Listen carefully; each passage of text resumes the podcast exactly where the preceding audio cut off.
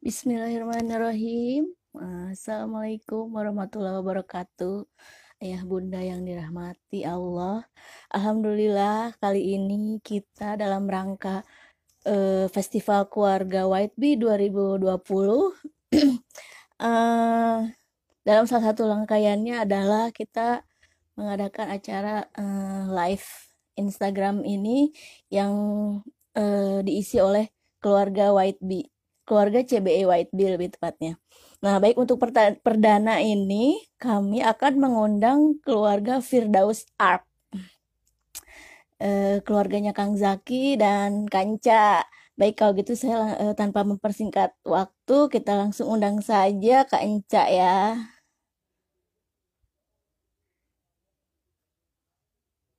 Oke, baik. Saya... Mohon maaf, ini mungkin jaringan agak kurang mendukung ya ayah bunda, tapi mudah-mudahan selama tiga puluh menit ke depan insya Allah kita akan uh, live bareng keluarga Firdaus Ark. Di sini kita uh, bakal berkenalan lebih dekat bersama keluarga Firdaus Ark. Baik, kalau begitu Kak Enca sudah masukkah?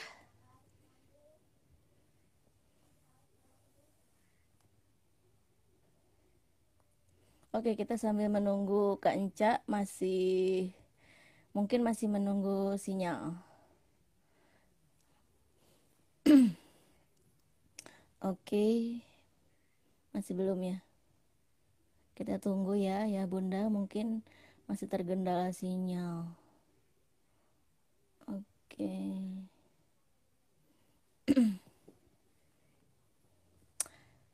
Nah, oke, udah masuk. Oh, belum, ternyata tadi kayaknya ini sinyal deh. Kita tunggu saja ya. Hmm, event ini serangkaian dari Festival Keluarga uh, WhiteBee tahun dua ribu dua puluh. Nah, alhamdulillah. Oke, assalamualaikum warahmatullahi wabarakatuh. Akhirnya. Waalaikumsalam warahmatullahi wabarakatuh. Alhamdulillah sudah berkumpul nih bertiga nih, satu lagi kemana ya? Posting tadi, tapi ternyata pas abis sholat isya uh, sudah tepar teh. Wah, alhamdulillah ya Allah. Ternyata udah duluan tepar ya. Biasanya anak kecil suka agak malam tuh tidurnya. Baik ayah bunda, alhamdulillah ya. Kenapa Kanca?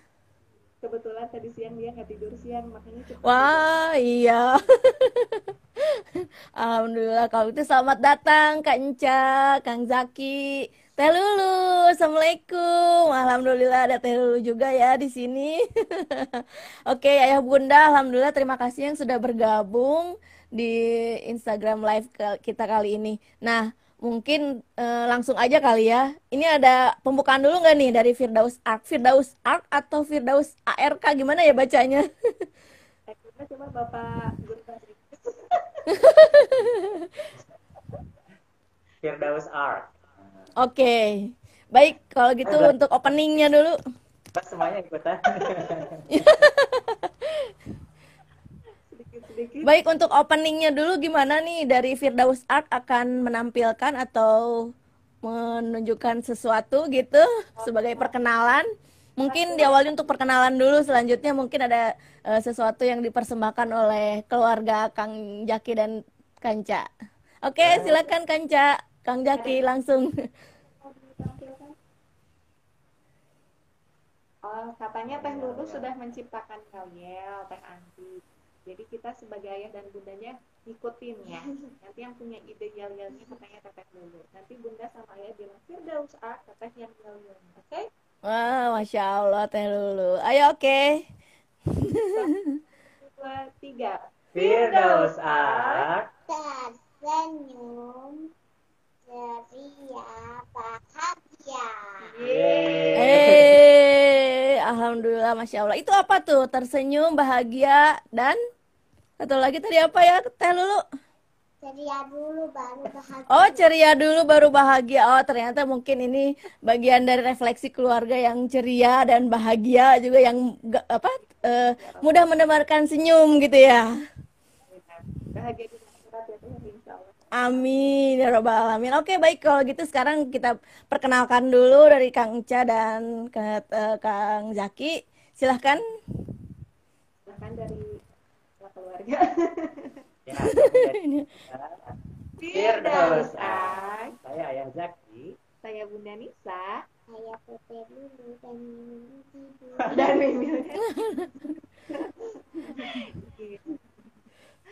ya udah, itu kan kenalan. Oh ya, oke. Okay. Uh, di sini mungkin sedikit bisa sedikit cerita dulu nih. Uh, iya. Ini boleh Kang Ca atau eh Masya Allah kok Kang Ca, Kang Ca dan Kang Zaki mungkin salah satunya bisa menjelaskan dulu apa filosofi, mungkin Firdaus Ark itu terinspirasi dari apa sih, kenapa keluarga ini, Home Team ini dinamakan Firdaus Ark gitu. Mungkin kalau Firdaus kita udah tahu kan ya, apa family til jannah istilahnya gitu. Mungkin bisa diceritakan singkatnya ya. Siap, siap. Okay. Gimana Pak? Sebentar kita cek sound dulu, ini suara kita jelas nggak ya? Agak putus-putus sih Kang. Agak putus-putus. Tapi cukup ya? cukup cukup terdengar jelas sih. Cuman ya. uh, sedikit putus aja. Ya. Kalau audiens kan bisa memaafkan gambar tapi tidak bisa memaafkan suara ya. Kita cek dulu nih suaranya. Udah oke okay, ya? Betul, betul. Oke, okay, ya udah oke. Okay. Baik. Uh... Firdaus Ark ya, filosofinya sebetulnya Firdaus Ark ini nama kedua ya. Jadi sebelumnya eh, kami dulu waktu pertama menikah itu sempat bikin yang namanya kursusan bahasa Inggris T A N T I, karena saya kan background bahasa Inggris, T A N C A juga bahasa Inggris dulu dari pendidikan. Nah terus kita bikin nama kursusan namanya Averroes English Course. Nah, Averroes English Course dari kata-kata Ibnu Rushdi dulu ya, karena kita eh, apa namanya dulu pokoknya ngambil nama ilmuwan Islam yang gemilang pada zamannya gitu. Jadi Aferus itu bahasa Inggrisnya. Nah dulu sempat bikin kursusan, nah itu dijadikan nama keluarga. Nah, jadi dulu namanya bukan Firdaus Ark, jadi ada revisi. Nah, jadi buat ayah bunda yang punya nama keluarga terus mau direvisi boleh. Boleh gitu ya. Revisian ya, revisi edisi revisi satu, revisi dua. Nah gitu, jadi ceritanya kami dulu bikin kursusan. Jadi dulu kalau Kang Ca concern di apa namanya concern di anak-anak gitu ya, concern di anak usia ini, dulu saya yang usia dewasa. Jadi di rumah itu dulu Kang Ca kan sempat ngajar juga ya, tapi sempat uh, stop karena ingin fokus di rumah. Terus uh, tetap kita bikin kursusan, jadi ada beberapa segmen namanya Aferus, jadi Aferus Home Team dulu atau Aferus Family. Nah lama-lama setelah belajar lagi gitu ya, terus e, belajar kesana kemari berguru gitu, akhirnya kami menemukan e, nama yang lebih filosofis lagi gitu, namanya yaitu Firdaus Ark. Nah Firdaus Ark itu bahasa Inggris juga sama bahasa Arab sih. Yeah. Firdausnya bahasa Arab, okay. Bahasa Inggris gabungan gitu ya. Nah, Firdaus itu apa sih? Firdaus itu ya pertama, Firdaus itu kan nama surga tertinggi ya. Hmm, Jadi betul. Kita bercita-cita kalau keluarga kita itu pengen kalau berdoa ya jangan nanggung-nanggung. Ya, kalau mau pengen masuk surga, cari nama yang memang eh, apa namanya the highest place gitu ya, the highest motivation. Apa sih kira-kira doanya yang tertinggi gitu ya? Perkara nanti diijabah atau tidak makan itu gimana Allah ya. Pokoknya kita mengabulkan keluarganya namanya pengen Firdaus karena eh, kita pengen bareng-bareng masuk surga Firdaus. Amin, insya Allah. Kenapa Ark? Nah, yang keduanya Ark. Ark itu apa sih? Ark itu adalah bahtera. Jadi kan kalau keluarga biasanya diibaratkan sebuah bahtera gitu ya, mengarungi bahtera kehidupan gitu. Keluarga ini adalah sebuah bahtera yang ada nahkodanya, ada awak kapalnya. Nah, sebagaimana sebuah bahtera itu sudah pasti punya tujuan gitu kan. Nah, tujuannya tadi Firdaus. Nah, terus filosofi yang lain Firdaus itu e, sebetulnya hmm, apa namanya? Nama saya sebetulnya Ahmad Zaki Firdausi. Jadi jadi diambil dari nama e, kepala keluarga gitu. E, lebih ini mengikat lagi gitu. Oh, walaupun iya. Nama anak-anak saya tidak saya kasih Firdaus juga loh. Nilai ilmu Ahmad. Masya Allah, luar biasa ya. Nah, dulu pakai namanya Aferusia apa lo? Nah,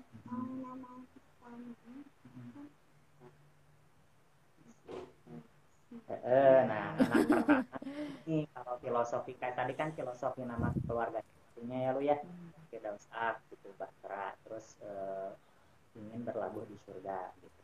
Nah kalau anak pertama nama lu apa? Naila, Ilma, Aferusia. Nah kenapa ada Aferusianya ujungnya? Karena dulu ayah sama bunda bikin kursusan bahasa Inggris namanya Averroes. Nah, jadi oh, gitu ternyata. Masya Allah, unik sekali ya ternyata filosofinya nih.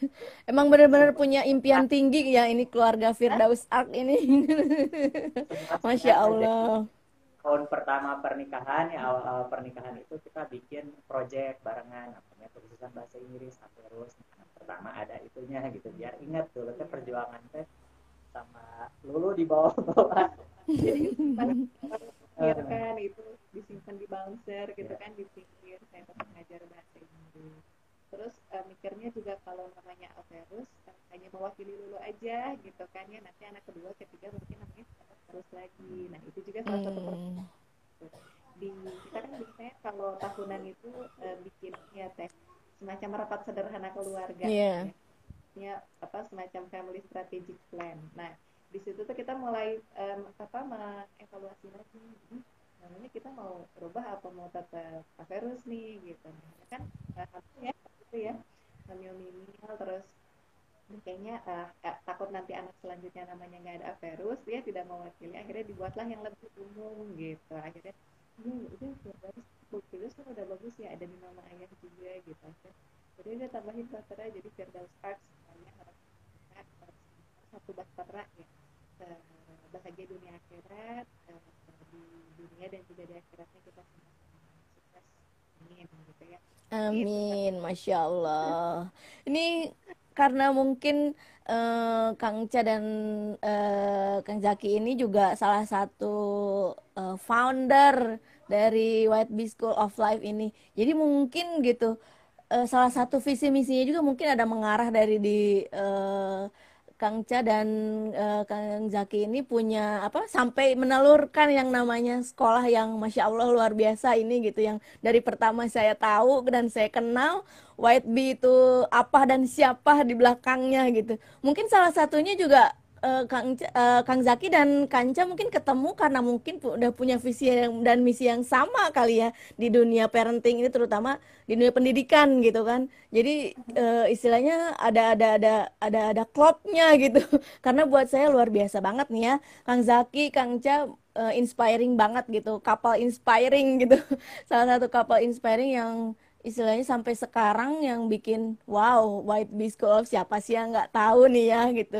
Nah mungkin bisa diceritain kenapa sih kok akhirnya bisa menelurkan WhiteBee School of Life ini gitu.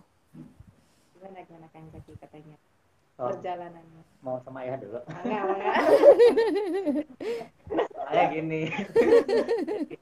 Laki-laki tujuh ribu kata. Jadi T N C A tuh pengen saya habis dulu gitu. Iya. Yeah. Nanti saya juga kalau tenang ya nanti. Saya lagi kowam ya, jadi duluan dulu gitu. Iya betul. Iya betul. Baik. Ya apa tadi pertanyaan saya jadi lupa. Gimana sampai yeah, menelurkan WhiteBee? Akhirnya akhirnya bisa sampai punya WhiteBee ini gitu. Mungkin cerita dulu e, dari sebelum nikah ya. Jadi sebetulnya ya kalau tadi dibilang wow keren dan lain sebagainya itu mah hanya ini ya e, pandangan orang luar mungkin ya. Ya kami ya. Mengaminkan saja yang baik-baik semuanya doa kami aminkan.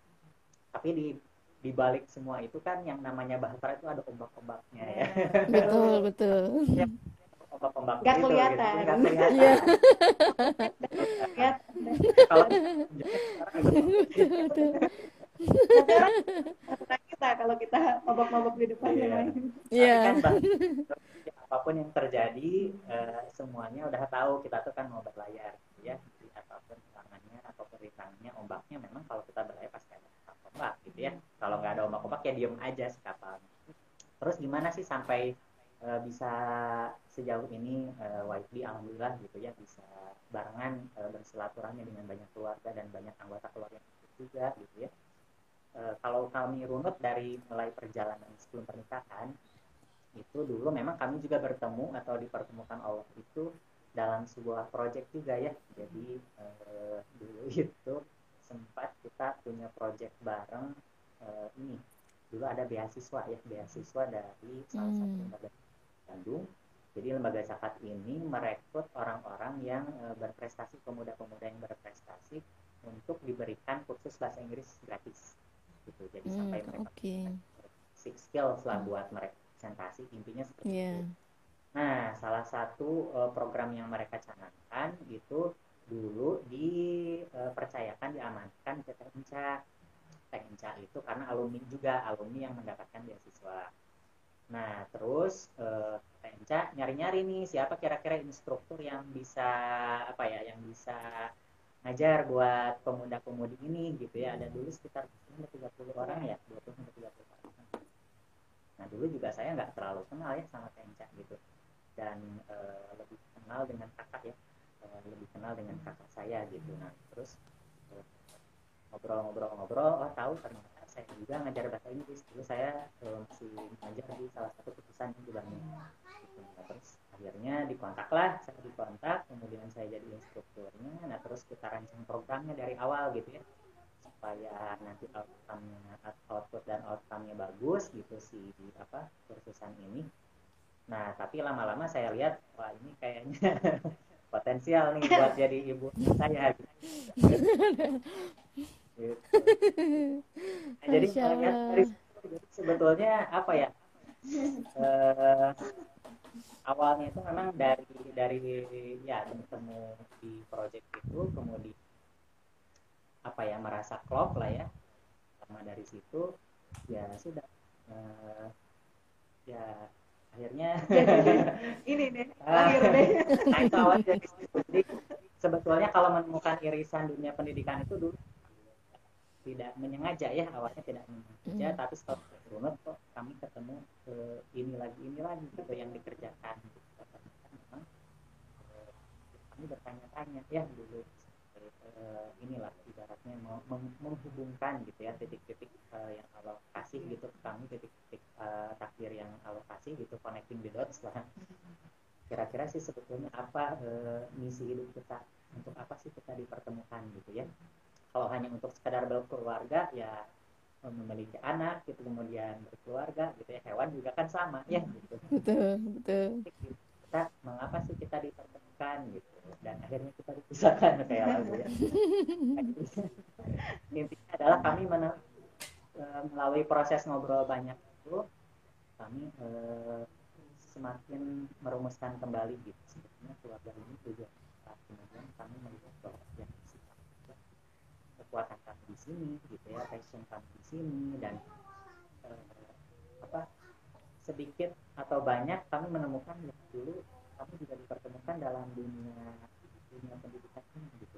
Jadi ketemulah gitu, ketemulah eh, apa yang kira-kira kami ingin lakukan ya di dalam keluarga itu, eh, ibaratnya mendidik yang mendidik kami, mendidik keluarga kami, dan syukur-syukur kami bisa bareng-bareng mendidik eh, keluarga-keluarga yang lain gitu ya, sambil bersilaturahmi dan berbicara, kurang lebih seperti itu. Nah terus selain anak pertama Lulu gitu ya, kami itu lagi semangat semangatnya ikut ikutan eh, seminar parenting workshop gitu ya, e, belajar tentang bagaimana mengelola pendidikan keluarga gitu ya, pendidikan keluarga.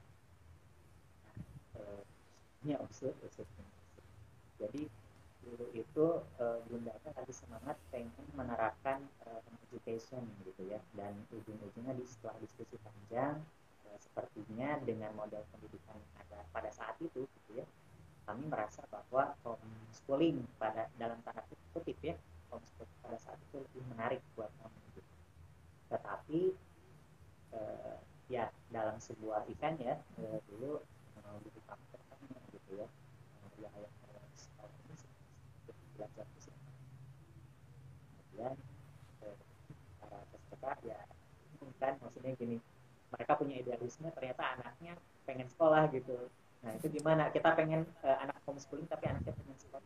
Nah, gitu. Nah itu ternyata yang dijalani ke anak. Jadi uh, di, di apa dipikir ulang gitu ya. Ya betul juga sih gitu ya, yang namanya belajar kan uh, sebagian besar seharusnya motivasinya datang dari si subjek belajar ya gitu. Yeah. Uh, banyak apapun pengetahuan yang kita berikan kepada orang atau anak gitu ya, itu tidak akan masuk kalau si subjek belajarnya juga tidak punya keinginan atau motivasi untuk belajar, sehingga ya setelah ditanyakan dulu mau homeschooling atau sekolah ya orang dulu itu dulu pengen apa? Sekolah. Sekolah. Karena ya nantilah kita tanya dulu ya lebih dalamnya lagi, tapi kurang lebih adalah karena ya Lulu tuh seneng ini ya, seneng bersosialisasi gitu ya, dan mungkin dia merasa bahwa sekolah bisa jadi tempat untuk dia bersosialisasi gitu. Ya di samping juga eh, kami melihat bahwa ya lingkungan yang terdekat gitu ya mungkin pada saat itu kami merasa eh, belum terlalu kondusif ya untuk anak usia ini, kan banyaknya meniru-niru gitu ya, dan yeah. alhamdulillah ketika Lulu bilang mau sekolah akhirnya kita belajar gimana nih cara bikin sekolah gitu ya. Jadi dulu belajar ke salah tiga ya sambil dibawa Lulunya juga perjalanan berapa jam gitu ya. Jadi dari mulai nol ya ibaratnya dari mulai A sampai Z gitu ya, Lulu tuh ya tahu lah dalam menjawab gitu seperti apapun ya Lulu tuh sering mendengarkan gitu ya. Tapi itu kami syukuri sebagai proses pendewasaan itu juga ya. Jadi bagaimana kita berjuang bersama-sama gitu, kita juga bangun sekolah ya buat buat Lulu juga gitu, dan Lulu selalu eh, merasa bahwa ini adalah misi misi bersama kita, proyek bersama. Lalu juga ada sempat ya nanya kenapa eh, Ayang sama Bunda belum sekolah dulu gimana? Ayang kan kan, ya. Kan dulu kan kita terus. Ini masih sekolahin di di sekolahnya Buset.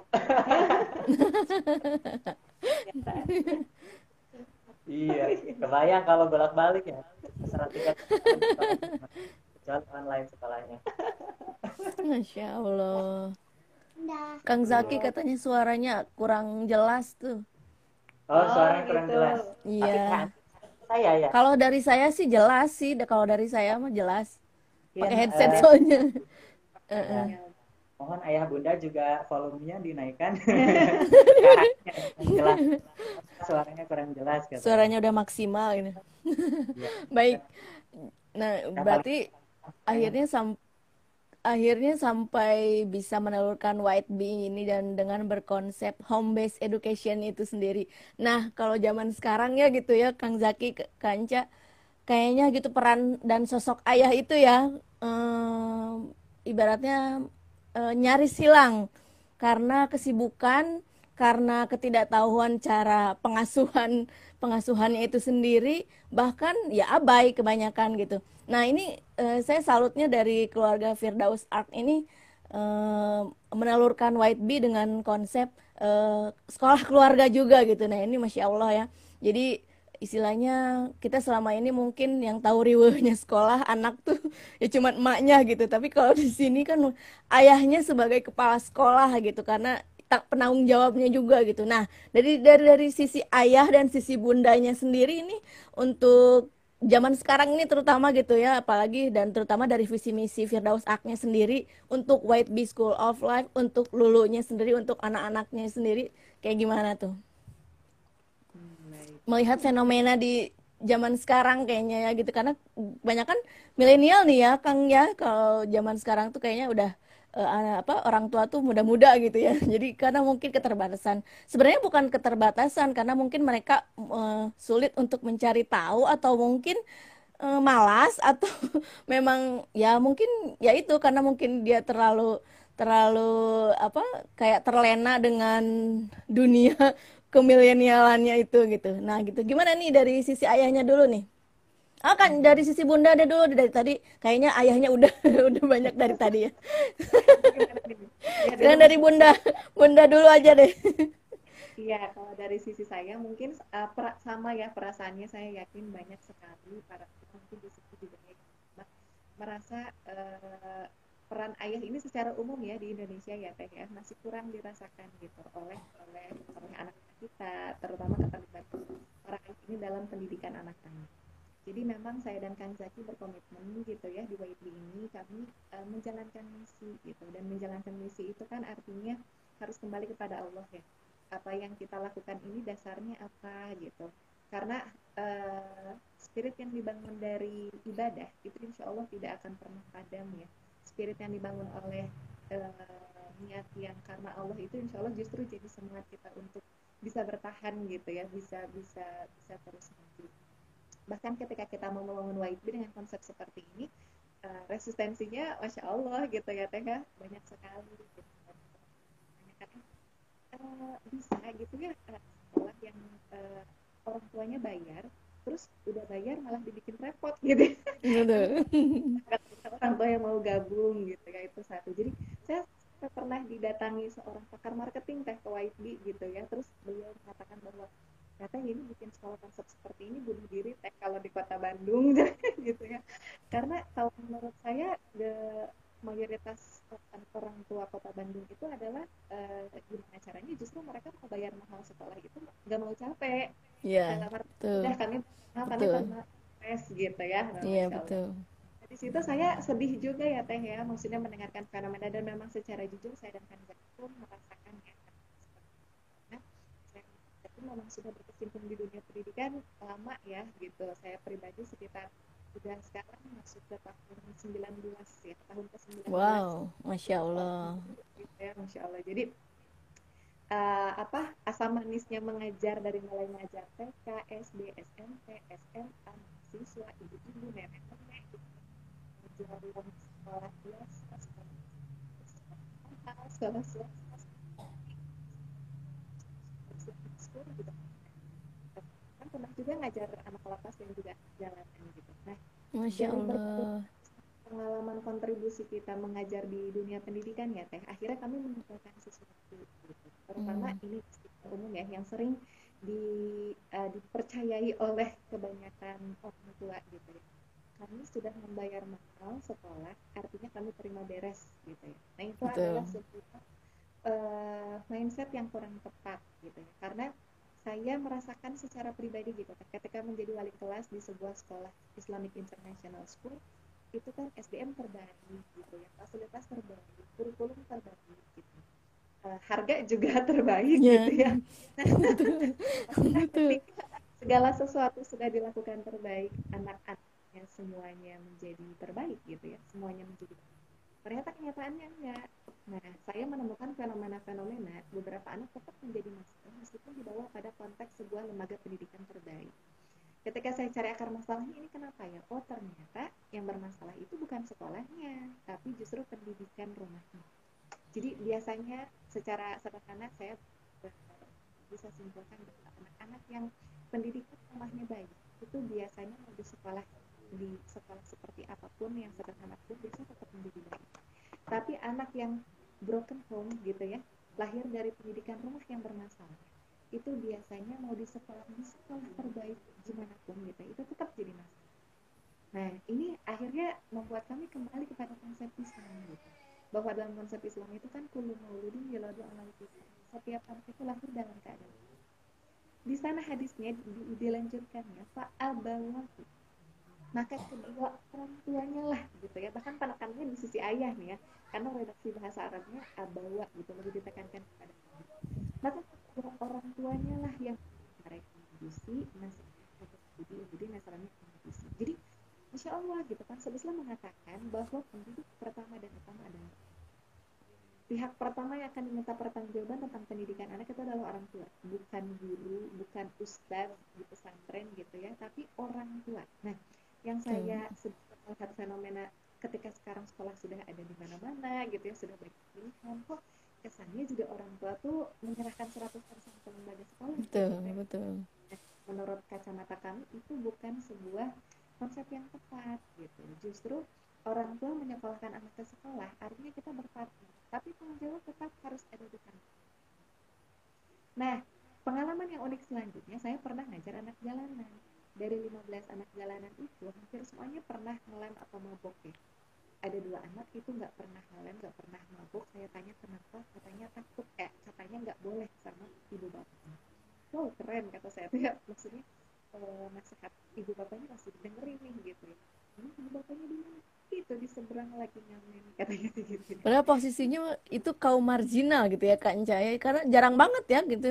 Uh, mungkin mereka di, di, di satu sisi ilmunya aja mungkin kurang sekali untuk dapetin gitu ya, malah kita yang mungkin yang lebih jauh bisa menjangkau ilmunya itu sendiri, informasi itu sendiri, malah sebaliknya ya. Masya Allah, luar biasa itu. Itu jadi kayak bikin saya juga tersentak gitu ya, terhanyut tuh Masya Allah gitu ya, meskipun informasinya terkesan mungkin bagi sebagian orang itu kurang mulia gitu ya, tapi Masya Allah gitu ya, ternyata mereka masih bisa menjaga fitrah mereka sebagai seorang ayah dan sebagai seorang ibu. Terus uh, saya tuh ngeliatnya, oh, saya cuma perhatikan ya, memang si anak ini kalau pas mau belajar, kami kan belajarnya cuma seminggu sekali ya di taman belajar. Itu dianterin sama ibu bapaknya, dianterin dulu sampai ke tempatnya, nanti kalau udah selesai dijemput lagi, terus ngamen bareng gitu, kurang lebih seperti itu. Tapi uh, peran ayah ibunya tuh kayak masih terasa gitu buat saya. Tidak mudah loh ketika orang tua ngasih nasihat, anak tuh ngedengerin dan nurut gitu. Kayak. Betul, betul. Nah, itu tuh kayak sampai masuk kan berarti ke hati si anak ketika yeah. orang punya jangan nyoba ngelem gitu, jangan nyoba mabok di saat uh, lingkungan mereka di sesama pengamen itu sangat kentara sekali untuk itu. Nah di situ saya jadi ma- ma- ma- menyimpulkan satu hal lagi kan, ternyata ketika pendidikan rumahnya baik, cuman sekolah sederhana kata prestasi yang nggak punya kurikulum, nggak punya izin, nggak punya, sederhana banget lah gitu ya, uh, belajar cari bersama itu aja enak ya, Masya Allah gitu. Dari situ saya akhirnya iya ya, kayaknya yang yang yang yang yang kurang terbangun itu bukan bukan lembaga pendidikannya. Saya yakin di Indonesia itu sudah banyak sekali lembaga pendidikan yang berkualitas, tapi justru yang belum terbangun adalah kesadaran bagaimana membangun pendidikan rumah yang baik. Itu yang kayaknya masih P R banget gitu ya, terutama dari sisi ayah. Akhirnya kita ngobrol bareng gitu ya, karena kita sama-sama basicnya dari pendidikan. Alhamdulillah Qadarullah dipertemukan oleh Allah, juga saling tertarik dalam sebuah proyek pendidikan gitu ya. Jadi pas berusaha mencari uh, misi keluarga, akhirnya kita connecting the dots sejarah itu ya. Oh iya, kok kita ketemunya di bidang pendidikan lagi ya. Oh iya ya, terus kita saling tertarik juga karena uh, nah, proyek pendidikan juga ya. Oh iya, karena kenapa kenapa gitu ya, dan akhirnya mm-hmm. sampai sekarang proyek-proyek yang terus bertahan kita itu nggak jauh-jauh dari pendidikan juga. Nah, akhirnya pas dulu pengen um, sekolah itu akhirnya ya why not gitu ya, kalau misalkan kita akhirnya uh, coba membuka sebuah alternatif pendidikan baru gitu ya, wajah baru yang uh, mudah-mudahan menjadi warna baru gitu ya dalam dunia pendidikan. Tentu awalnya deg-degan gitu kan, ini konsep bisa diterima atau enggak gitu ya kan, kita yeah. juga uh, tadi kata pakar marketing bilang kayak gitu, saya juga sempat jadi down gitu. Aduh ini kita uh, mungkin kalau mikir si pakar marketing itu mungkin lebih ke komersialisasinya kali ya Kanca, ya kan? Hmm. Point gitu. Tapi akhirnya Kang Zaki ngobrol lagi kan, gitu Kang Zaki nanya gitu. Uh, apa ngobrol lagi ya, kita tujuannya uh, kita untuk komersil bukan buka uh, buka sekolah kan, bukan pada dasarnya betul betul gitu ya. Dan selanjutnya adalah kebutuhan dakwah. Bagaimana ketika kita meyakini sebuah konsep ideal berdasarkan Quran Sunnah, berdasarkan konsep Islam gitu. Lalu kita cari teman lain yang juga punya bulu yang sama gitu, yang punya pemikiran yang sama gitu. Because it takes a village to raise a child ya, kita butuh satu kelompok untuk membimbing kita. Dan mungkin saya juga uh, ngaji di kuliah sendirian gitu ya, berusaha mencetak generasi akil balik sendirian gitu ya, dia nggak punya teman misalnya lainnya juga tidak akil balik gitu kan, itu juga bukan sebuah solusi gitu. Kami juga sangat sadar sekali bahwa kemampuan kami sangat terbatas gitu. Gak mungkin saya dan Kang Zaki juga jalan sendiri. Akhirnya ya punyalah inisiatif untuk why not nyari teman yang merasa pada uh, situasi sama dan punya kesadaran sama, punya idealisme sama gitu ya. Dan disinilah gitu kita yakin kalau ini karena Allah, yakinnya bahwa Allah pasti kasih jalan. Kalau ini karena Allah, ini pasti tunjukkan kebetulan. Iya, pede aja gitu deh. Betul-betul, Masya Allah. Tahun-tahun pertama itu dapat sebelah siswa ya, dapat sebelah siswa begitu. Ibaratnya apa, e, dengan modal yang sangat besar gitu ya, tapi karena misi, yeah. kami, misi kami lebih besar gitu ya, jadi yakin aja gitu. Dan alhamdulillah mungkin masuk, sekarang masuk tahun ketiga ya, alhamdulillah nampaknya uh, mulai banyak uh, pihak yang mulai menerima gitu konsepnya ya, yeah. Orang juga ikut belajar ya gitu. Betul, dan betul. Saya syukur gitu ya, alhamdulillah gitu. Jadi intinya mah bareng-bareng, berkembang bersama gitu. Saya dan Kang Zaki juga tidak menempatkan diri sebagai orang yang paling tahu, orang yang paling paham gitu ya di U N I P I. Kita menempatkan diri sebagai orang yang bijak. Yuk saya dan Kang Zaki itu teman. Kalau anak-anak merasa eh, apa? merasa perlu juga belajar bareng. Kenapa kita nggak belajar bareng? Sambil menambahkan anak-anak. Anak-anak kita punya teman yang baik juga. Kita juga anak-anak kita punya orang tua yang benar gitu. Kita juga punya teman yang bisa tawasul bilhaq dan tawasul bisabr ya, karena kan yeah. mengasuh itu subhanallah ya, naik turun. Masya Allah, betul. Betul. Gimana ya, dalam gitu.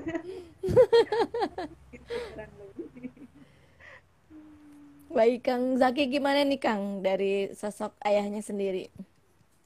Iya, yeah, terkait apa tadi uh, home education ujung-ujungnya sih ya. Yeah. Jadi kan punya uh, apa visi komunitas ya, jadi bukan menjadi lembaga pendidikan atau sekolah yang bagaimana, mm. visi menjadi komunitas uh, keluarga uh, dan anak, uh, komunitas yang pendidikan. pendidikan anak dan keluarga yang soleh, unggul dan bahagia. Jadi di dalam WhiteBee ini gitu kami harapkan bahwa memang keluarga-keluarga ini diikat dalam satu ikatan silaturahmi, dalam satu ikatan batin yang jadi komunitas yang uh, pendidikan anak dan keluarga yang soleh gitu ya, dan bahagia. Kalau kita ngomongin masalah pendidikan itu kaitannya itu dengan mendidik diri sendiri gitu awalnya. Yeah. Pendidikan itu kan ibaratnya apa ya? Kita sebetulnya tidak berfokus pada anak awalnya. Yeah. Jadi justru kalau kita ingin anak A, B, C, D, justru kita yang melihat dulu kita sudah jadi apa nih, mm. sudah G, G gitu ya. Di awal gitu ya, orang tua orang tua yang masuk ke WhiteBee ini sudah diikat kontrak gitu ya, bukan yeah. kontrak ya, tapi kontrak bahwa kita mempunyai visi misi, kontrak bahwa orang tua akan menjadi uh, orang yang paling pertama gitu, yang mengambil tanggung jawab sebagai pendidik uh, pertama dan utama ya. Sifatnya kolaboratif ya, sekolah dan orang tua itu tidak seperti orang laundry gitu. Pengen, yeah. uh, so. anaknya uh, A gitu ya, keluar jadi B sesuai harapan, tidak seperti itu gitu. Jadi kami melihat bahwa ya mesti ada satu uh, komunitas ya, orang itu bisa bisa bisa apa ya tadi dibilang naik dan turun gitu ya. Kemudian juga mungkin kalau untuk khususnya para bapak-bapak kadang-kadang kan mesti apa ya, mesti uh, dikondisikan gitu, karena memang uh, yang namanya mengasuh mendidik anak itu gitu ya sudah uh, terlanjur berkonotasi uh, berkonotasi uh, diserahkan pada ibu gender ya. Nah, satu masih, ada masih satu wadah, hmm, ada satu wadah di mana ayah tidak merasa tidak merasa uh, enggan, tidak merasa sungkan gitu ya, karena memiliki uh, teman-teman yang lain yang satu visi, yang satu misi gitu. Tuh. Karena untuk menunjukkan uh, apa ya kesadaran ayah gitu ya, atau misalnya mengoptimalkan peran ayah itu memang tidak, tidak bisa langsung serta-merta kita uh, tuntut sang ayah untuk menjadi seperti itu gitu. Pertama karena mungkin uh, beliau atau uh, orang yang bersangkutan itu memang tahu gitu ya, belum paham gitu, atau belum mau gitu ya. Kalau belum mau berarti kan dia memang belum menemukan alasan penting banget dan mendesak gitu. Beda dengan misalnya pencapaian karir gitu ya, di kantor yeah. ada gitu, harus dicapai, kalau tercapai dapat bonus gitu kan, berpengaruh mm. pada gaji, kompe dan sebagainya gitu. Tapi kan kalau mengasuh dan mendidik anak itu proses yang panjang dan lama gitu ya, dan melakukan gitu ya menguras emosi apalagi di zaman pandemi gitu kan. Iya betul, kerja gitu kan, ayah ayahnya kan nggak bisa multitasking gitu ya, kerja di rumah tapi digawain anak-anak gitu ya, emaknya tandukan gitu, tandukan gitu ya.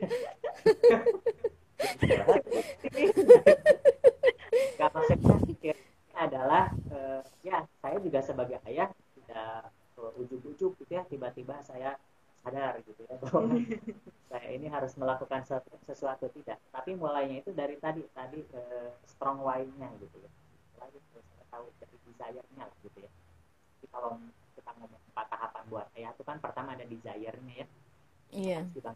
Desire-nya dulu gitu, motivasinya dulu, strong why-nya dulu. Kalau ayah ini memang belum belum mau gitu ya, belum mau kan. Baru keduanya kalau ayah sudah tahu nih kalau vitamin A gitu ya, ayah ini penting banget buat anak. Misalnya nih contohnya kenakalan remaja itu akan bakal sangat terkurangi oleh peran ayah gitu ya. E, kita mending capek di usia dini atau di usia remaja? Kalau anak di, apa nakal gitu ya, mending capek di mana? Hmm, usia dini dong. Di, mending capek ya. Sekarang, mending capek di awal, betul-betul. Anak gitu ya, di usia nol sampai tujuh tahun gitu.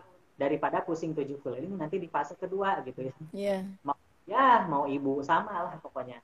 Kalau mm-hmm. udah besar itu kan lebih memusingkan ya anak gitu. Iya, yeah, betul.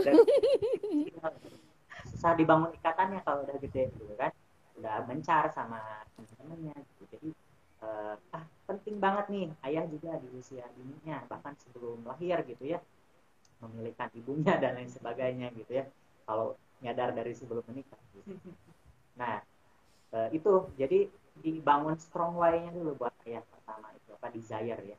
Setelah ayah mau gitu ya, oh bener penting banget nih gitu ya, supaya apa ya, ayah juga dapat manfaat gitu dari dia berperan itu gitu, bukan hanya untuk anaknya loh, buat ayahnya juga lebih bahagia karena apa kan ikatan apa ikatan batin ada gitu ya, terus ikatan emosional doain kita gitu, Robi Firly wali-wali nanya orang lah, kita sendiri sibuk dengan gadget kita gitu, sibuk dengan hobi kita sendiri gitu ya, tuh. Mau didoain uh, setinggi itu gitu ya, apa sih pengorbanan kita gitu. Nah itulah, jadi ayah perlu tahu dulu uh, strong why-nya kenapa dia harus terlibat gitu ya. Baik itu manfaatnya untuk anak ataupun terlebih untuk diri sendiri gitu. Nah yang kedua, ayah ini memang biasanya bingung kalau udah mau tapi bingung gimana caranya gitu ya. D yang kedua tadi kan yang pertama desire, yang kedua itu direction, dia butuh panduan, guidance, gimana sih cara dia mengasuh dan mendidik, mulai dari apa, misalnya mulai dari peran dia yang bisa dia mainkan apa, berkolaborasi dengan itu. Kemudian yang selanjutnya misalnya selain peran dia eh, mengetahui fase-fase perkembangan anak. Kira-kira di fase perkembangan ini apa nih yang bisa saya lakukan? Kemudian eh, apa namanya eh, mengetahui ya, mengetahui eh, pendekatan, pendekatan atau metode. Nanti lanjut ke kurikulum dan sebagainya. Ini yang kita juga sama-sama pelajari bareng-bareng di WhiteBee sama orang tua orang tua yang dulu. Makanya kami berharap orang tua orang tua yang dulu ini ada parents class juga ya. Proyek dengan dengan C B E WhiteBee itu merupakan sarana untuk sama-sama menjemput ilmu ini, guidance ini, supaya kita terus update gitu ya dalam hidup. Yang ketiga biasanya ayah itu kalau misalnya sudah mau gitu dari bisa ada direction dia dapat. Yang ketiga ya butuh kesabaran, diligence, hmm. butuh rajin ya, tunggu aja bunda-bunda ya, karena bunda itu kan terlibat ya, senangnya tuh nyari ilmu parenting kesana kemari sana kemari, tapi kata ayahnya teh hiji-hiji lah gitu ya. Betul. Satu dulu lah. Biar biar terasa gitu ya. Biar bersabarlah gitu. Ayah praktekkan satu-satu gitu. Nah, itu overload teori juga ya. Teorinya boleh betul. Kita terus gitu ya, ilmu kita terus cari, tapi prakteknya eh, sedikit demi sedikit gitu. Iya, betul. Seperti itu. Otaknya nanti di, ditarik ke depan gitu ya. Pengennya seratus masih mampu lima gitu ya, stresnya gitu ya, ini teori harusnya gini harusnya gitu gitu ya, amalkan sedikit yang ditarik ke depan dulu gitu ya, di sini gitu. Betul, betul. Gitu. Nah yang terakhir baru kalau kita sudah rajin sabar gitu ya, baru dapat ininya apa destiny-nya, jadi kita sampai kok ke tujuan yang kita inginkan gitu. Misal ayah pengen berperan dengan secara lebih optimal, bisa kok kesana gitu, asal tahapan tadi dilalui gitu. Pertama hmm. bisa dulu dibangunkan, yang kedua apakah dia sudah paham atau belum ya, cari direction-nya ya, artinya guidance-nya. Yang ketiga baru apa diligence, bersabarlah gitu, bersabarlah dalam prosesnya. Dan yang terakhir baru kita dapatlah e, eh, apa tujuan kita gitu, paling itu. Jadi bersabarlah buat bunda-bunda. Mungkin masih dulu seperti saya gitu.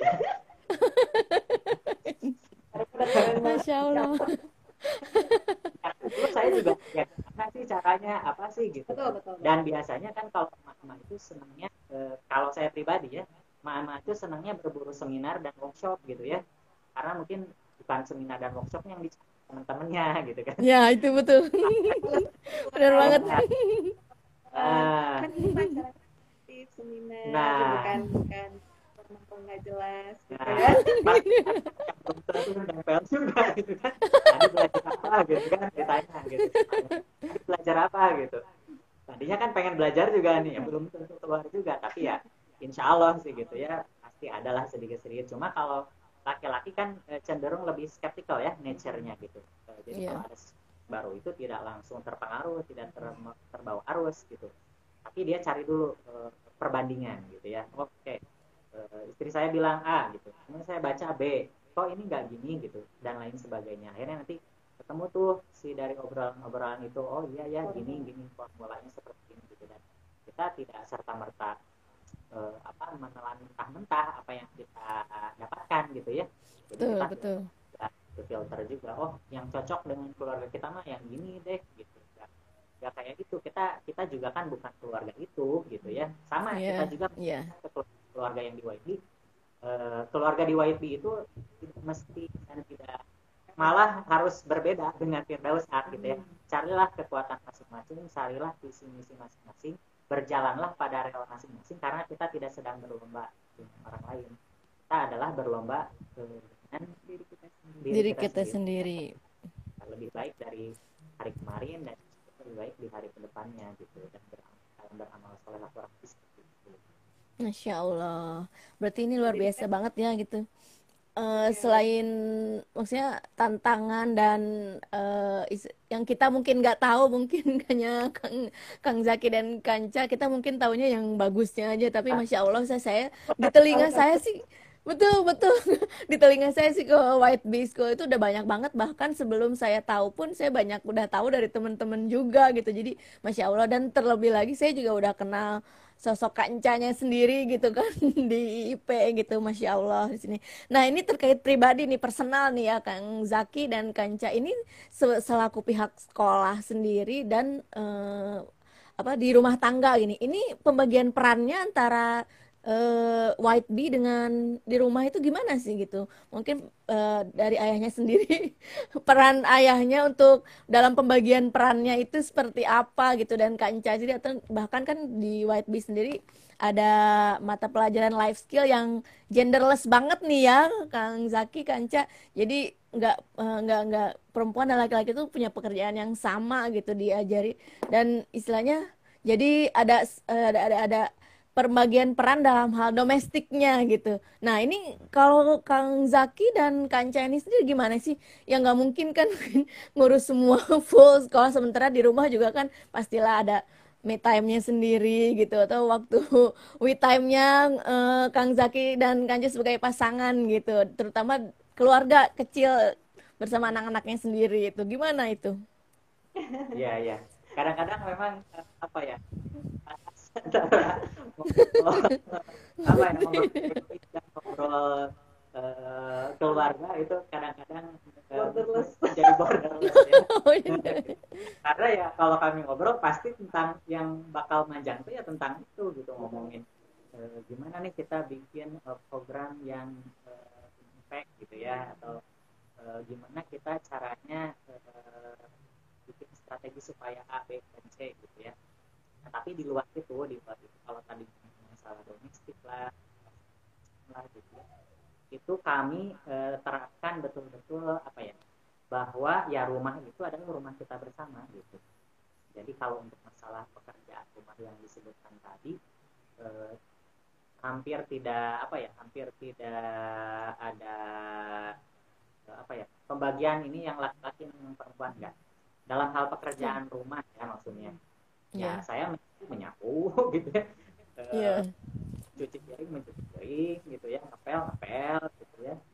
Uh, ya, satu ini loh, preferensi khusus misalnya. Istri saya tuh lebih suka yang basah-basah. Cuci, nyuci piring, gitu ya. Biasanya piring-piring, ya. Biasanya saya yang piring-piring, gitu.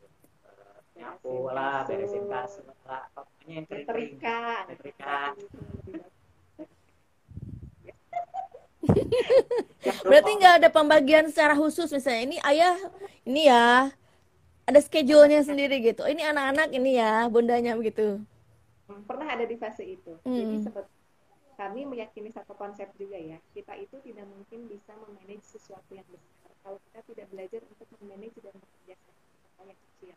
Nah, mm. jadi betul kami berusaha dulu membangun rumah tangga ini, membangun keluarga ini dari dalam keluar, inside out gitu. Menguatkan dulu konsep di dalam, baru kita bisa berkarya keluar gitu ya.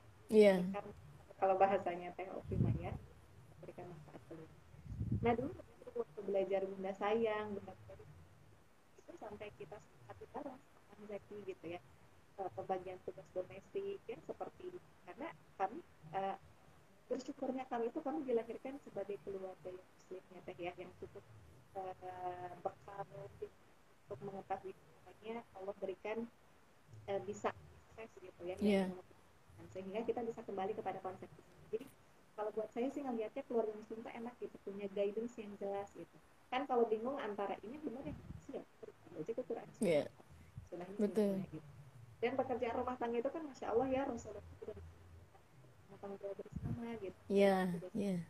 Berat gitu ya. Jadi uh, kan budaya kita sebelumnya gitu ya, soal urusan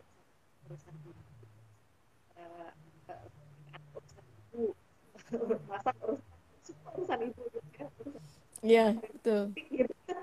Nah, itu kan tidak tepat, tidak tepat gitu, yeah. gitu ya. Jadi diluruskan gitu. Justru semua tanggung jawab ibu adalah tanggung jawab ayah. Nah, ayah itu adalah kepala keluarga.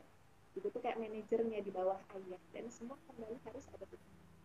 Jadi ketika ibu merasa overload, ketika ibu butuh dievaluasi, ayah harus gitu dan Masya Allah gitu Kang Zaki ini tuh luar biasa gitu. Masya Allah. Ada yang berbunga-bunga nih. Itu ada lopel-lopel. Jadi kepalanya ada. Masya Allah. Uh, tetap masih banyak penca sih kalau saya melihat yeah. ya. Kalau um, disadari atau tidak, jujur atau tidak gitu ya. Perempuan tuh pasti lebih banyak kerjaannya sih. Karena kan dia manajer ya, rumah tangga suaminya. Kalau ya. Mau ditimbang gitu ya. Nah, tapi itu adalah uh, masing-masing ke keluarga ya, masing-masing ke keluarga masing-masing lagi. Nyamannya bagaimana? Posisi keluarga juga masing-masing berbeda ya. Misalnya ada yang, uh, misalnya ada yang istrinya sakit, uh, dia tidak bisa mengerjakan pekerjaan-pekerjaan tertentu ya, uh, akan membuat dia dalam kondisi kondisi tertentu. Gitu. Jadi tidak bisa diseragamkan, betul. Bisa dikukuran pun. Betul. Uh, aku mau ya kayak keluarga itu uh, suaminya ikut pekerja rumah tidak juga gitu. Bisa yeah, jadi, yeah. Uh, ya bisa jadi suaminya adalah uh, seorang yang punya cabang bisnis di macam-macam-macam. Ya kalau ngerjain pekerjaan rumah, mending kasihan misalnya istri istrinya capek atau ini gitu ya. Ada, ada asisten dan Rasulullah pun sendiri kan memiliki asisten rumah tangga ya. Asisten Malik gitu ya. Iya. Yeah. Juga. Ya tidak melarang untuk memiliki asisten gitu ya, tetapi untuk kami karena ya kami juga anak masih dua ya gitu ya, terus ngurusin juga baru WhiteBee aja gitu ya. Kalau dibandingkan Rasulullah mah gitu ya, masih jauh lah. Nah, kalau merasa ya cukup juga ya, maksudnya cukup yeah. ya cukup menguras tenaga juga gitu mengurus WhiteBee, tetapi kami yakin bahwa ketika kami melakukan itu ada proses pendidikan juga buat anak-anak, bukan buat cuma buat kami gitu. Kalau nanti anak itu perlu melihat kalau pekerjaan rumah itu adalah tanggung jawab pemilik rumah atau pemilik rumah itu kan gitu atau bukan ayah saja. Jadi eh ini, eh, pokoknya harus berbagi peran. Eh ternyata ayahnya yang dikaryakan lebih banyak. Betul. Karena sebenarnya kan budayanya tuh ada ya kayak budaya gendernya itu. Ini kan pekerjaan perempuan, tok perempuan ya gitu. Bahkan ada gitu yang istilahnya take over, si suaminya take over tapi ini lakinya kok jemur baju. ya. Istrinya kemana kan gitu. Jadi banyak banget kan budaya yang begitu yang masih masih gender banget gitu kan. Jadi kayaknya apalagi zaman sekarang kayaknya tuh banyak banget gitu kan, malas apaan sih gitu, menyopin anak, gendong-gendong anak gitu kan, sampai ah itu kan kerjaan emaknya gitu. Padahal sebenarnya kalau pengasuhan itu sendiri mah kan nggak ada nggak ada yang namanya bagi-bagi peran gitu. Bagi peran kan cuman sekedar di kerjaan domestiknya sendiri kan ya Kak. Nah itu itu menarik menarik karena uh, saya sempat tuliskan juga ya di buku cerita parenting. Jadi dulu waktu tahun dua ribu tiga belas diberi rizki gitu ya buat uh, apa namanya lihat bagaimana kondisi di Australia ya, di Sydney dulu. Nah dulu salah satu keluarga yang menampung saya gitu ya dan saudara itu itu adalah bagaimana si ya suami istri ini bisa berkolaborasi gitu dalam pekerjaan rumah gitu ya. Pada saat itu si istrinya bekerja gitu ya, bekerja gitu. Pulang ke rumah itu kayak yang sudah gini ya, job desk-nya itu udah ada di masing-masing kepala mereka. Yeah. Jadi sebelum tidur tuh rumah itu sudah beres gitu ya, makanan sudah tersedia dengan apa tersedia dengan rapi, rapi gitu, di meja makan gitu ya. Dan luar biasanya tapi saya melihat yang masak itu yang si laki-lakinya ya, karena dia punya apa punya skill lah punya skill gitu. Nah itu bagaimana kita juga memanfaatkan kekuatan tadi ya, misalnya tadi Bunda tuh lebih suka di eh, apa namanya ya basah gitu ya. Nah ya kalau misalnya eh, suami eh, suaminya jago masak gitu ya, kenapa enggak gitu sesaat, walaupun di saat-saat tertentu memasak buat untuk laki-laki itu adalah sebuah apa ya rasa cinta. Yeah. Pastilah laki-laki pengen dimasakin gitu ya, ada sesuatu yang spesial lah gitu untuk mengikat hati. Nah, tapi bagaimana saya lihat itu culture di luar negeri pada saat itu, ini kita ambil yang positifnya yeah, gitu yeah. ya, dalam hal mengerjakan itu bisa satu kayak ya, harmoni aja, sebuah tim yang yeah. udah jalan gitu, udah beres sampai makanan bekal untuk besok itu sudah jadi gitu ya. Dan pas saya bangun gitu ya sama kakak tuh mereka udah pada sudah ada, padahal mereka pulang itu ya dalam keadaan capek ya dan lain sebagainya, tapi masih sempat jemur baju gitu ya, e, lipat-lipat baju apa segala macam, e, bikin masakan sampai akhirnya mereka nonton bareng berdua, nonton kayak football gitu ya.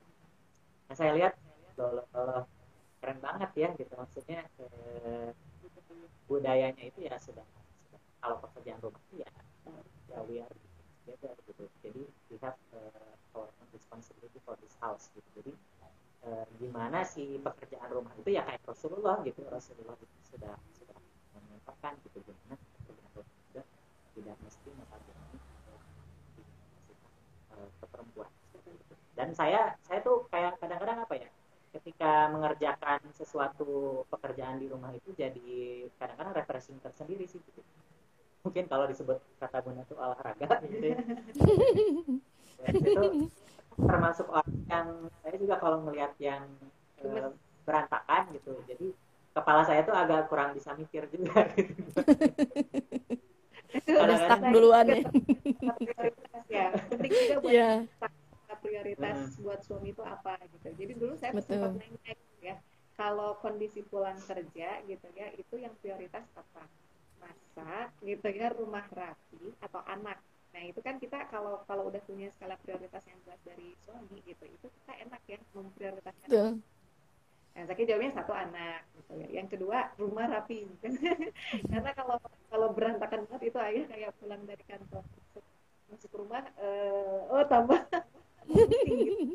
ya. Terus itu akhirnya oh iya berarti harus mengutamakan rumah lebih rapi dibandingkan masak gitu ya. Jadi ketika itu sudah perlahan belajar Bunda produktif ya sebisa mungkin juga gitu ya, ketika sempat sudah kita masak. Tapi ya begitulah intinya bekerja ya, sebagaikan dulu kan Urwah juga sahabat Urwah pernah bertanya sama Aisyah ya, wahai Aisyah apa sih yang dilakukan Rasulullah ketika dia di rumah gitu. Terus kata Aisyah dia melakukan banyak pekerjaan ya, dia mengambilkan sumber air, dia membetulkan uh, rusak, menjahit bajunya yang sobek.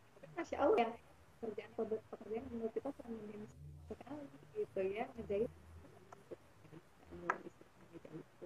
Yeah. Jadi Rasulullah itu uh, uh, tidak, uh, maksudnya tuh laki-laki itu tidak, porsinya Allah berikan tidak banyak mengerjakan rumah tangga karena rumah pasti besar di luar rumah. Tapi artinya ketika ada kesempatan di rumah gitu, mereka betul-betul hadir. Rasulullah itu betul-betul hadir seorang suami, hadir sebagai seorang ayah gitu, sehingga uh, orang-orang yang berikan itu betul-betul tidak kehilangan sosok penting untuk kehidupan, sehingga istrinya merasa mencintai uh, gitu, anak-anaknya juga merasa mengidolakan ini ayah terbaik gitu.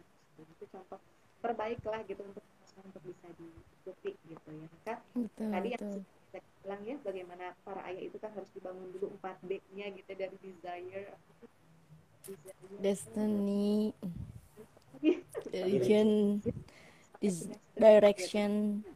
Oh, Masya Allah, itu tuh kita berusaha untuk membuat atmosfer itu di WhiteBee gitu. Oh, berarti itu yang dibutuhkan ayah sebetulnya gitu ya. Ayah itu butuh desire, dibangun dulu mau. Jadi kalau ngelihat kalau ngelihat sekarang kan uh, ibu-ibu udah pada melek parenting ya teh, kalau menurut saya yeah. gitu. Uh, Mami yang itu udah bahkan kebanyakan kayaknya gitu ya grup-grup. Iya. Yeah. Betul. Cuman kan kayak karena kebanyakan grup parenting itu ibu-ibu, bapak-bapak juga bingung kan belajarnya di mana gitu. Terus ketika misalkan ketika saya ngisi parenting di sekolah-sekolah gitu yang suka diundang, ini pada kemana bapak-bapaknya gitu. Kadang-kadang ada satu dua tiga bapak yang datang, nah, terus pada kemana teman-temannya. Kayak karena budaya kita itu kalau parenting yang datang aja, kayak bapak-bapak tuh mikir dua kali untuk ikut, kadang-kadang pengen sebenarnya gitu. Betul. Di WhiteBee dengan diwajibkan gitu, dengan diwajibkan mm-hmm. kan. Itu kan para ayah merasa itu bukan sesuatu yang tabu gitu. Iya. Yeah. Tentang ke parenting, terus mereka mendiskusikan tentang perkembangan anak-anaknya gitu, terus yang isinya juga sosok ayah gitu.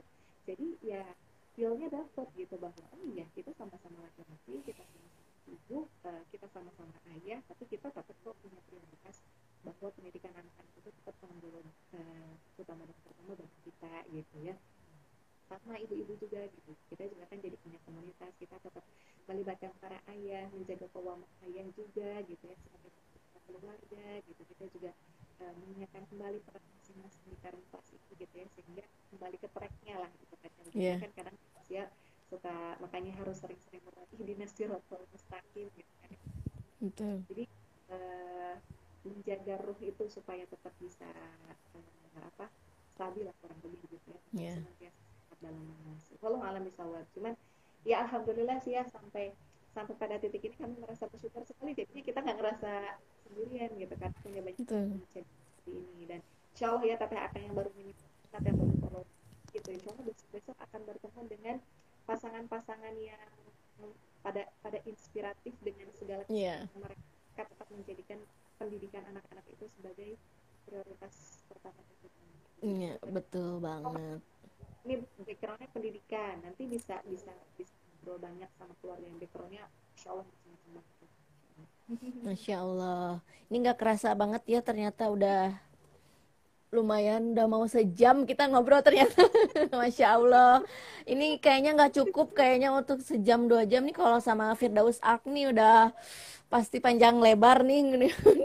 Banyak banget nih notes-notes yang saya catat dari tadi. Masya Allah, ini telulunya kemana ya, menghilang lama-lama. Oh tidur. Masya Allah. Oke nih terakhir nih satu lagi aja, mungkin ada hmm, pesan-pesan khusus buat terutama uh, orang tua di luar sana yang mungkin sekarang sedang menuju dan masih belajar atau bahkan baru mau belajar gitu. Gimana nih untuk dari Kang Zaki apa Kang Chan? Oke, jadi intinya adalah ya tadi kita kita mengazamkan diri kita untuk mendidik anak-anak kita.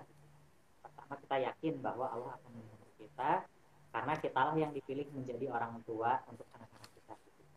Jadi kalau misalnya keraguan, apalagi di masa pandemi seperti ini ya, udah yeah. saya mah tidak dilahirkan dari seorang guru gitu ya, atau saya tidak dipersiapkan untuk menjadi guru gitu ya. Masa pandemi ini adalah masa kita untuk belajar dan menyelami bahwa memang pendidik utama dan utama adalah orang tua.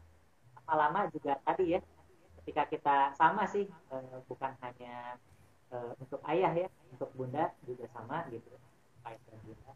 Tapi ketika kita merasa, itu saya pede nih jadi pendidik utama buat anak saya gitu. Ingat empat tahap empat tahapan tadi gitu ya. Mungkin kita belum tahu stimulus desire gitu.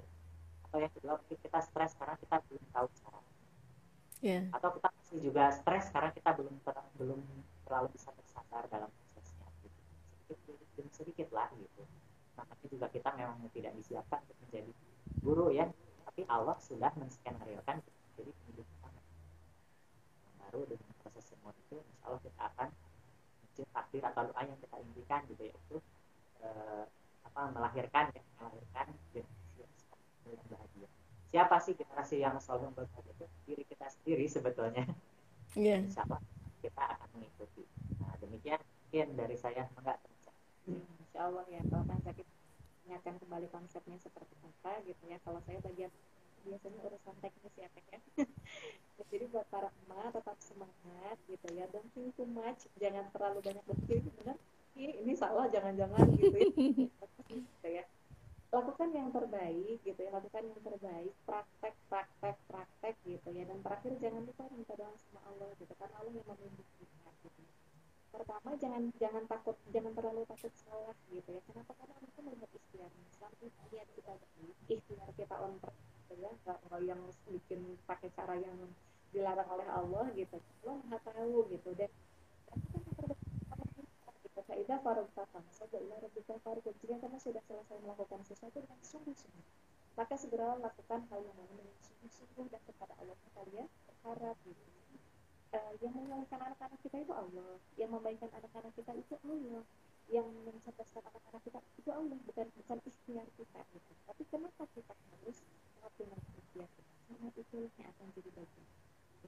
Kita harus meyakini tadi kata-kata di bahwa kita ya adalah orang tua terbaik. Iya. Iya, betul. Dan mungkin Allah menyerahkan sebuah amanah kepada orang yang salah, gitu yang harus kita yakini. Dan yang kedua, anak-anak kita semua adalah bintang. Tidak ada produk Allah yang tidak ada produk Allah yang semua anak-anak Allah ciptakan pada kita, itu semuanya sudah Allah ciptakan fi ahsan taqwim dalam bentuk yang sempurna, ya, yang tuh, sebaik bentuk gitu. Maka tugas kita sebagai orang tua adalah menjaga apa yang sudah Allah uh, amanahkan. Berusaha bisa mengembalikan. Ini kan anak tangannya juga berbeda. Tapi konsumsi kita punya Allah. Tapi tugas kita adalah menjaga, merawat dia dan mengembalikan dia kepada yang sebenarnya. Jadi tugas kita mah ikhtiar, ikhtiar, ikhtiar gitu. Biarkan Allah sendiri yang menentukan takdirnya. Karena tugas kita berubah, berubah menjadi takdir. Tugas saya adalah itu berubah. Insya Allah. Dimanapun kita berada, untuk bisa jadi orang tua yang lebih baik. Amin, amin, amin, amin. Allah alam bisa. Amin. Dan, dan jangan lupa yang sering Kak Inca selalu bilang, tetap relax dan bahagia itu. Oke, okay, makasih banget Kang Zaki, Kak Inca, insya Allah. Terima kasih banget sampai hari ini banyak banget insight yang saya dapetin, mungkin bukan buat yang nontonnya juga. Insya Allah kedepannya kita juga bakal ada cerita-cerita yang baru, yang lainnya dari keluarga-keluarga yang lainnya. Insya Allah mudah-mudahan nanti kita akan uh, kembali lagi pada tanggal empat Desember nanti, insya Allah. Terima kasih sekali lagi yang udah nyimak juga, makasih, masya Allah. Ini terima kasih banyak yang dari tadi. Walaupun mungkin suaranya agak terganggu sama sinyal ini. Eh, memang di sini juga lagi agak hujan ya. Oke, kalau gitu kita tutup aja. Sekian dan terima kasih. Mudah-mudahan insya Allah kita tetap diberikan kesehatan, keberkahan dan tetap rileks dan bahagia. Itu yang selalu saya ingat dari Kanca. Dan terima kasih banyak. Assalamualaikum warahmatullahi wabarakatuh. Waalaikumsalam warahmatullahi wabarakatuh. Jazakillah khairan Teh Anti sudah jadi eksekutif. Ini mana?